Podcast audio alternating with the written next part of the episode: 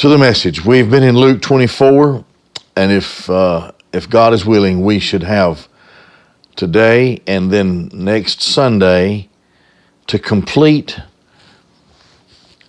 nearly four years in, in, in Luke's gospel. Um, so, would you open God's precious holy word to Luke 24? And we're in verse 44, and we're going to be through verse. Uh, through verse 49 today. Uh, and I'm going to be in my Bible over here on my laptop, my, my Greek text. And there's some there's some a couple of really good words here. This is I'm going to bring you a message. This message really is about the Great Commission. This is Luke's uh, account of the Great Commission. It's different from from Matthew. Matthew has one take on it. Luke has this take, and if you you have to put them together to really get the f- the fullness of the beauty of the Great Commission. Now we're still here on Resurrection Day. Uh, Christ early that morning, of course, uh, came out of the tomb, appeared to the woman, and then and then she ran, told the disciples, and Peter and John ran to check it out. And you you, you recall that's been several messages into this. Um, so now it's it's later. It's it's much later. It's toward evening here. Uh, I guess as far as the Jewish calendar would go, it's probably Monday if it's after sunset. But it's in close proximity to the resurrection. He appeared to Cleopas and his companion on the road to Emmaus, uh, and then when they recognized him, he he vanished. And then he appeared. They ran. They ran that road back to where they came from to the to the disciples and and uh, Christ appeared to the disciples. Now here while he's there, he opens the meaning of the scriptures to them. And this is all in conjunction with the Great Commission. Um, the, uh, the backdrop to all of this is how Christ, how Christ in three years of teaching has been okay. You you'll live. She thinks I'm going crazy. I'm over here talking to myself. No, I'm okay. You're all right too. Christ, Christ has uh, has been laying this foundation for the three years of his teaching and preaching to the mobs, the crowds, and to his disciples in private sessions. Because Judaism at that time, and I've said this many times, but I want to say it again, I didn't wear it out. Judaism had completely ignored the prophecies of the first coming of the Christ, the prophecies regarding the suffering Christ. And Christ had said more than once, it was, can't you see it's necessary for the Christ to suffer, uh, to fulfill these things? Well, they just ignored that, and up until now, really, the the uh, theology of the d- disciples and the apostles uh, had been incorrect. They'd been sort of raised on this thing that uh, when Messiah comes, he's going to put down Gentile rule. Uh, and they knew that it was time for the Messiah to show up because of the prophecies and the time frame that were given, the time frames that were given in the prophecies, the Old Testament, about the coming of the Christ, but it had to do with the first coming. Christ comes first as a suffering servant, and then he comes again as a glorious uh, reigning authoritative king in power and glory. So now he's standing there having suffered and died uh, to complete what he had to do. Uh, and now it's going to be much easier, I'm sure, to, to make the disciples understand all the things he'd been teaching uh, for those three, three plus years.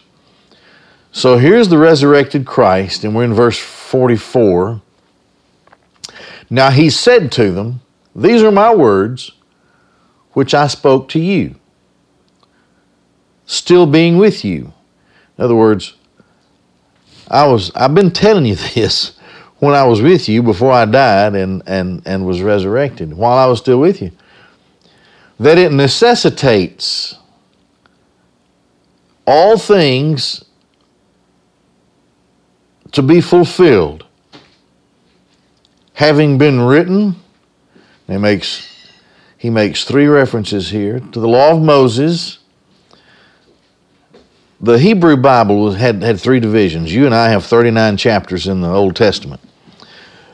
The Hebrew Bible, however, is divided into three parts. It has the Torah, the, the Nevi'im, which is the prophets, and the Ketuvim, which is the scriptures or the writings. And here he mentions all three. Uh, he says, it's necessary for all these things that were written to be fulfilled. They were written in the law of Moses and the prophets and Psalms surrounding me. Now that okay, kasamois peri emu the Greek phrase there, and, uh, and Psalms, and the word I want to look at here is peri. Uh, it's a word, uh, it means um, that surrounds me. It's about me. It's all about me. It's, it's concerning, in, inclusive of everything, comprehensively all about me. So, you know, the word perimeter comes from, from that that word, uh, peri. Um, so it's a complete circle. It encirculates, it, it completely surrounds Christ. Now, what he's going to show them, and it's going to be easy for them to see now that he's standing there in a resurrection form with still bearing the marks of crucifixion and his having taught them and, and told them before his crucifixion that he had to suffer and die. It was necessary for that to happen. So here, uh, he says that whole thing surrounds me. It's I, it's all about me. It's not about any anything else. Uh, this this all concerns me. Now he had 40 days. He would have about 39 days left here after his resurrection and before his ascension. So in those 40 days, those 39 days that are left, they are going to they are going to be taught by the master teacher. This is God, God in the flesh, who is the Word.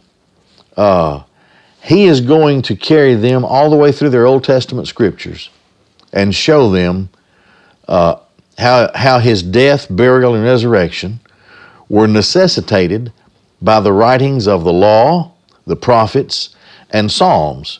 Uh, Psalms in that portion known as, as uh, scriptures. These things concerning me. Then he, now this is an interesting word, he completely, um, it's, a, it's an intense word in the Greek text here. He completely opened, he completely opened their, and the Greek word is known, it means their understanding, their reason, their mental capacity. He completely opened up their ability to receive thoughts. Albert Einstein, it is said, operated on 13% of his brain. It's also said that the average human being operates on 8% of his brain. Now, according to the Greek word here, their complete capacity to reason was opened up so that they could clearly understand this is reasonable. This is this is okay, I see. Now this is this is something that you know they couldn't have understood this until the Lord Jesus Christ opened their minds to it. It's a it's a, a lot of what, and the church especially, is a mystery. It's a mysterion. Greek text means that it's something that only God's going to have to unlock for you. This, given their back drop their set their background and given the foundation of teaching in Judaism in which they grew up. It was extremely difficult for them to put this together. They just couldn't put it together. When I was in college, I took a course called Matrix Algebra. Lord have mercy. I didn't know that much about algebra. I took the prerequisites because they were required for as a freshman, regardless of what your major was and I was taking the maximum courses every every semester. And there was nothing left. I got I man, I, the way they had that thing set up, I was on the tail end of the line to get my courses lined up. I was a sophomore, I think. And the only thing left was matrix algebra. I had no idea what that was. No idea. I'm not a mathematician. But I had a teacher who was so good that in the first couple or three classes, somehow I completely understood what he was talking about. I made an A in that class. I can't. I, I didn't even make an A in algebra itself. But he made that thing so easy to understand that I was able to sort of glide through that class. Now I use that as a an illustration because this was something I could not have understood on my own, matrix algebra. Christ, the master teacher, God in the flesh, who is the Word, who gives the Word, who fulfills the Word, Christ opens all of their capacity. And of course, Christ created these guys. He would know. He opened their capacity, their, their mental capacity, as far as they could understand and reason, as far as they had the capacity, Christ filled that capacity with an understanding of the scriptures concerning him in the in the law, in the Torah, the Nevi'im, and the Ketuvim. All of it. So these guys, they didn't have a New Testament to go out and start the church with, like we do. They didn't have they didn't have the doctrines uh, of the church that that we're taught on the things that we build the church upon. They didn't have that. They only had the Old Testament. Didn't matter because there it was. The Old Testament was replete with the teaching of Christ. And so now these guys who were raised up in the Old Testament, they'd heard that stuff before. But now Christ puts this stuff into the fullness of their gray matter of their brain cells. He as far as they as far as they have the capacity to receive it he fills that capacity uh, to his disciples with the understanding of the scriptures. Now they understand. To see these guys not only have the education and the knowledge but we're going to see here in a second they're going to have the power to take up where jesus leaves off to understand the scriptures. And he said to them, uh, Hutos, thus it has been written. This is something that was written. This is, this is in the perfect indicative middle. This is in the perfect, this, man, it's always there. It's just always there. Thus it has been written. The Christ was to suffer Let's stop there. When we started this general section of the Passion of Christ, uh, the suffering and, and crucifixion and so forth, when we started this section in Luke several weeks ago, as a precursor to it, we started with Isaiah 53. Hopefully, you'll remember that. That's, that's probably the major text that is, that prophesies the suffering of the Christ. There are many others uh, Psalm 22, and and and uh, of course Zechariah. And there, there are many others. Uh, so here's what he says. He says, "Okay, it was always there in the. Uh, it's uh, the, the, the Greek word, it, it, it, perfect. It was always. It's always there. It's, this is always there. Number one, Christ was to suffer. Now, you guys in these three years leading up to this didn't catch on to it, but it was always there.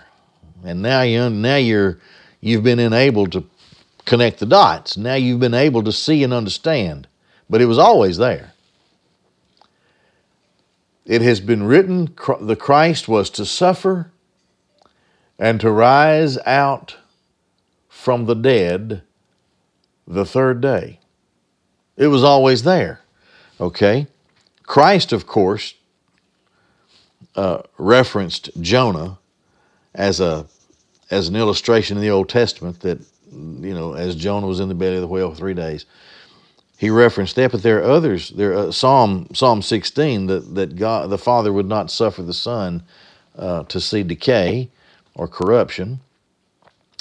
And uh, Genesis 22, where Abraham took Isaac uh, under the command of Yahweh, took Isaac up to the mountain uh, to offer him as a sacrifice.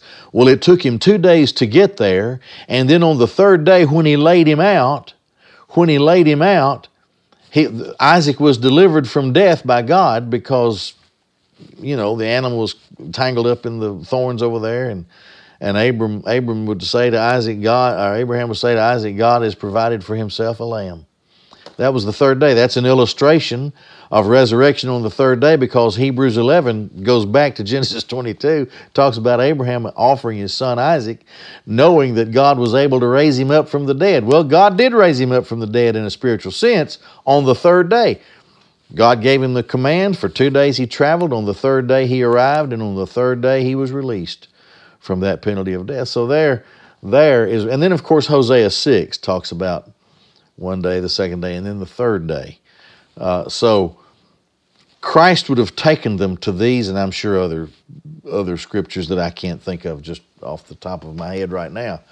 But those were references of the resurrection out from the dead, the Christ resurrection, Christ's resurrection out from the dead on the third day.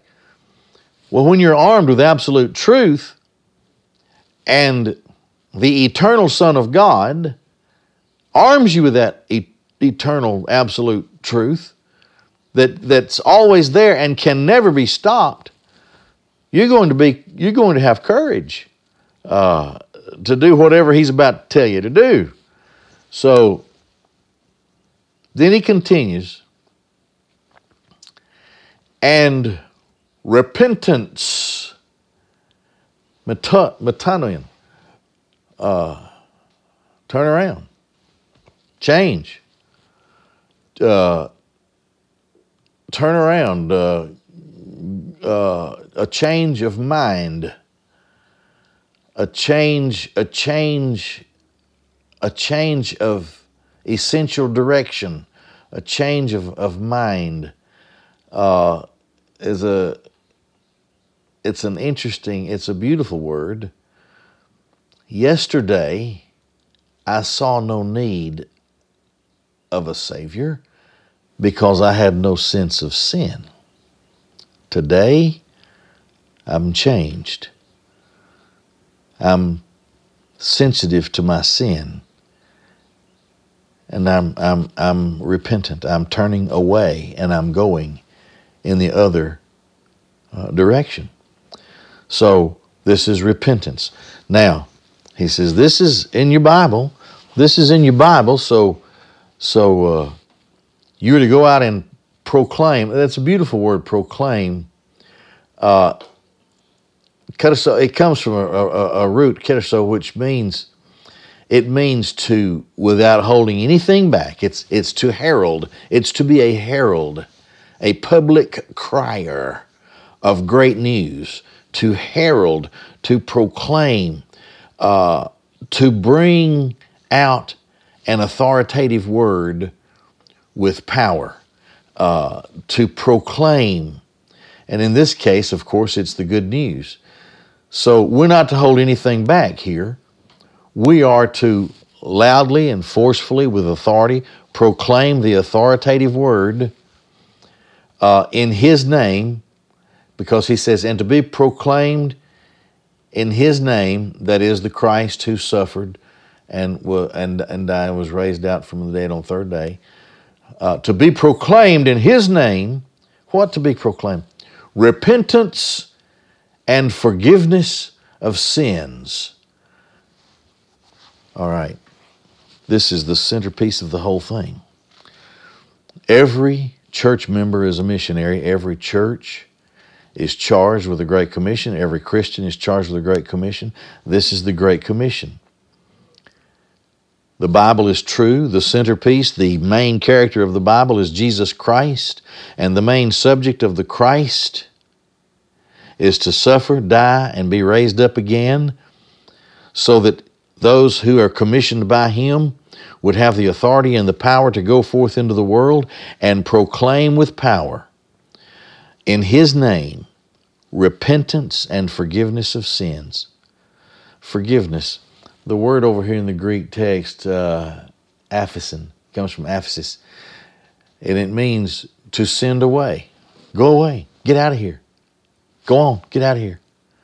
Uh, that's what God says to our sins. That's what Christ does for our sins. That's what, that's what Christ forces of our sins. He sends them away. They're not there anymore. They're gone.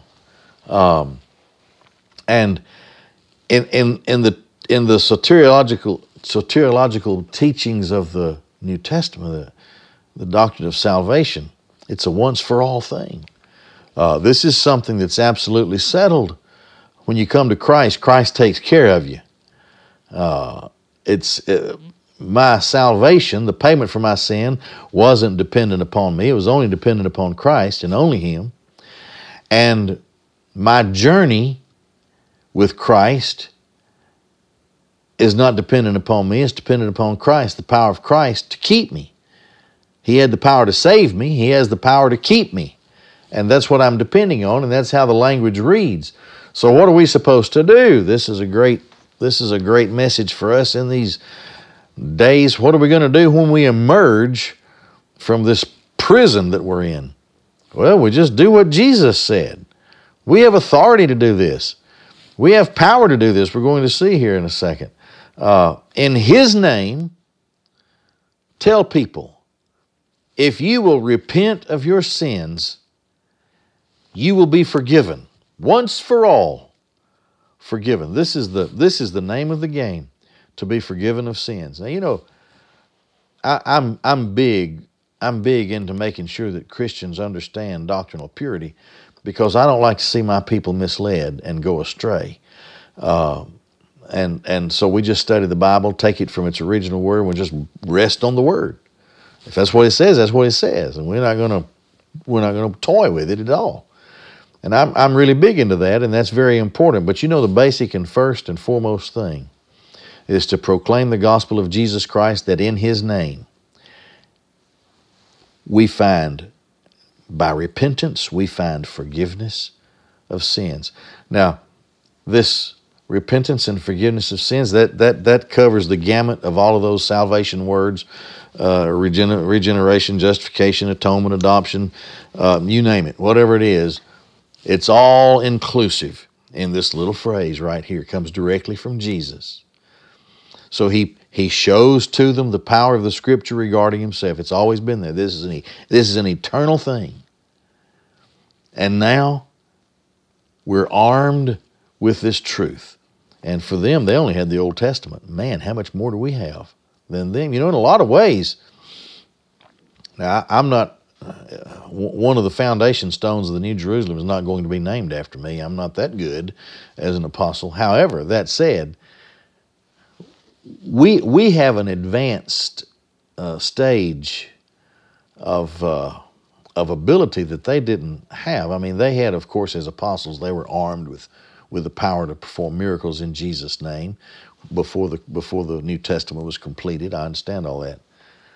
But we have the completed New Testament and how powerful it is. And Paul writes to the Corinthians, and he said, These other things are not needed once you have the completed thing. You don't need these other things. How, how powerful and how wonderful has, has the Lord afforded us to be in His name to proclaim the gospel, to proclaim repentance and forgiveness of sins.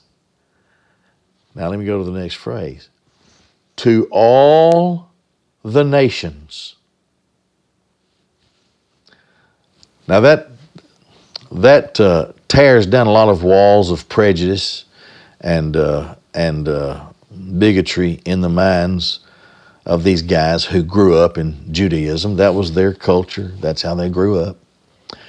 But the power of God is going to erase all that because you see, the Great Commission is not just for one or the other, it's for everybody. It's to go out to all the nations, having begun apo, out from having begun out from Jerusalem Now, remember, this is Luke, okay? We're, we're, we're studying Luke, and Luke also wrote the book of Acts, the Acts of the Apostles, which follows the Gospels in, in the order of New Testament books that you have. You'll see, a, you'll see this stuff followed up. Peter stands up and preaches repentance and forgiveness of sins in his name, and he, he refers to, to Joel, whoever, uh, Joel chapter 2, whoever who's you know call upon the name of the Lord, you'll be saved. And and uh, he talks about how the uh, how that God sends us forth. Well, here it starts with he says going out from Jerusalem. Now in Acts chapter one, Luke, who follows up with Acts, goes on in Acts chapter one. He he, he completes the thought from Jerusalem and then Samaria. Uh, or from Jerusalem to Judea and then Samaria and then into all the world as far the remotest parts of the earth, and Jesus gave, give, gives the promise, I'm with you. I'm always with you wherever you are. The Spirit of Christ is always with us, and we're never stronger as Christians than at those times when we proclaim the gospel of Jesus Christ. Now, having said this, this is to be proclaimed. He says, This is who I am, what I've done, and the truth of all of this is to be proclaimed in my name repentance and forgiveness of sins, all nations, having begun from Jerusalem. Now, here comes the commission. You are witnesses of these things. Wow. Okay, here these guys been hiding in the dark, uh, scared to death. You guys are witnesses. And look, I am sending the promise of the Father, of my Father. I am sending the promise of my Father uh, to, uh, he's sending out, uh, ex apostello, the word apostle is in there. I'm sending out the promise of my Father upon you. However, you remain in the city until that you should be enswathed, until you should be put upon um, endued or clothed upon uh, with, uh, with this power from on high, with power from on high. So, this is their next job. Now, they'll spend the next 39 days. Well, it's, it's, it's it's implied here, and we infer that the next 39 days before he ascended, Christ teaches them all this stuff from the New Testament. Now, when that's over, that their job number one was to study under Jesus. People often talk about, well, you don't have to go to school, do all this. Well, you need to be learned in the scriptures if you're going to try to teach it or preach it. And that was no different for the disciples. They went to the Holy Ghost, they went to the seminary of the Holy Ghost, or in this case, the seminary of the risen Lord. Uh, Paul went to the desert and he attended the seminary of the Holy Ghost. It's not that you're just going to go out there uh, and throw open the Bible and put your finger down and pick out a scripture and start preaching. It's just not like that. You have to be prepared. This is a spiritual thing. Uh, even in the Old Testament, prophets and patriarchs, they were prepared for things that they did for God. God prepared them. In this case, Jesus prepared his disciples uh, for what they were about to do. Yes, they were educated. Now, they were called unlearned and unlettered men by, by, the, by the Pharisees and people in uh, Jerusalem when they started preaching. Who are these guys? They're, they're ignorant and unlettered. Uh, they're unlettered and unlearned men. That is, they didn't have a they didn't have a diploma from one of the school, one of the rabbinical schools there. That didn't matter. Uh, Jesus prepared them. Uh, so here's here's the point. Anybody who's going to go out, we have to be prepared. We have to know what we're saying, um, and uh, we will have experienced it, and then we ponder upon it. But we can share with others what's happened to us because that only comes to us by the divine power of uh, Almighty God. So, job number one spend the next 39 days sitting at the feet of Jesus and le- really learning the Old Testament. Then, job number two go sit and wait until you get the power from the Father that He has promised. He says, uh, I'm sending the promise of, the, of my Father upon you. But you remain in the city until that you should be enswathed, endued, clothed upon, invested with power from on high. And that's the Holy Spirit, the Holy Spirit of God. Uh, day of Pentecost. Let's see. Okay, you had um, you had Passover and you had unleavened bread. You had first fruits or harvest, and that was on Easter Sunday. That would be the Sunday when Christ rose from the grave. Uh, but from that time frame, you go 50 days forward. That's that's Pentecost. That was that was a that was actually whoops. That was actually more the law of the harvest, uh, more the law of the harvest, and so the day of Pentecost was a, was was harvest, uh, and they were waiting there for power from on high. So forty days after his resurrection, ten days after that, that's Pentecost. Um, and the day of Pentecost came, and they were empowered. Now, this was a big time in Jerusalem where people came from all over the world. Jews came from all over the world for their required uh, feasts and rituals in their law. So there were hundreds of thousands of people there, and they all spoke different languages because they grew up in another culture under another language. Uh, and so here it comes. It sounds like a mighty rushing wind. And then fire comes and divides itself and sits on the head of each uh, one of the 120 who were up there. And so there's fire and there's wind. You see, that's the Old Testament picture of the Holy Spirit. Now they go out and proclaim and in the power of the Spirit, they preach such that everybody hears in his own language. That took great that took the great power of the Holy Spirit. And it was an early lesson that there are not going to be any barriers for the gospel of Jesus Christ. Don't sweat the small stuff. The Lord will take care of it. You just go and do what you're supposed to do. The Lord will take care of the details. So, empowered in the Holy Spirit, they went forth. And you know, you and I are sitting here right now worshiping Jesus Christ because those guys were empowered and went forth. And the message was transmitted down the line all the way to us and the time when we came to Christ and we sit here today worshiping Him. Some wonderful day here in the near future, I hope. Our our doors are going to be opened and our cars are going to be cranked up. And we're going to get out and live again. And I'm, if the Lord doesn't come, and I have some things to say about that tonight when we study the Revelation at uh, six o'clock. Our Sunday study is at six o'clock, and we've come to the Revelation chapter two, and we'll begin to study the seven churches.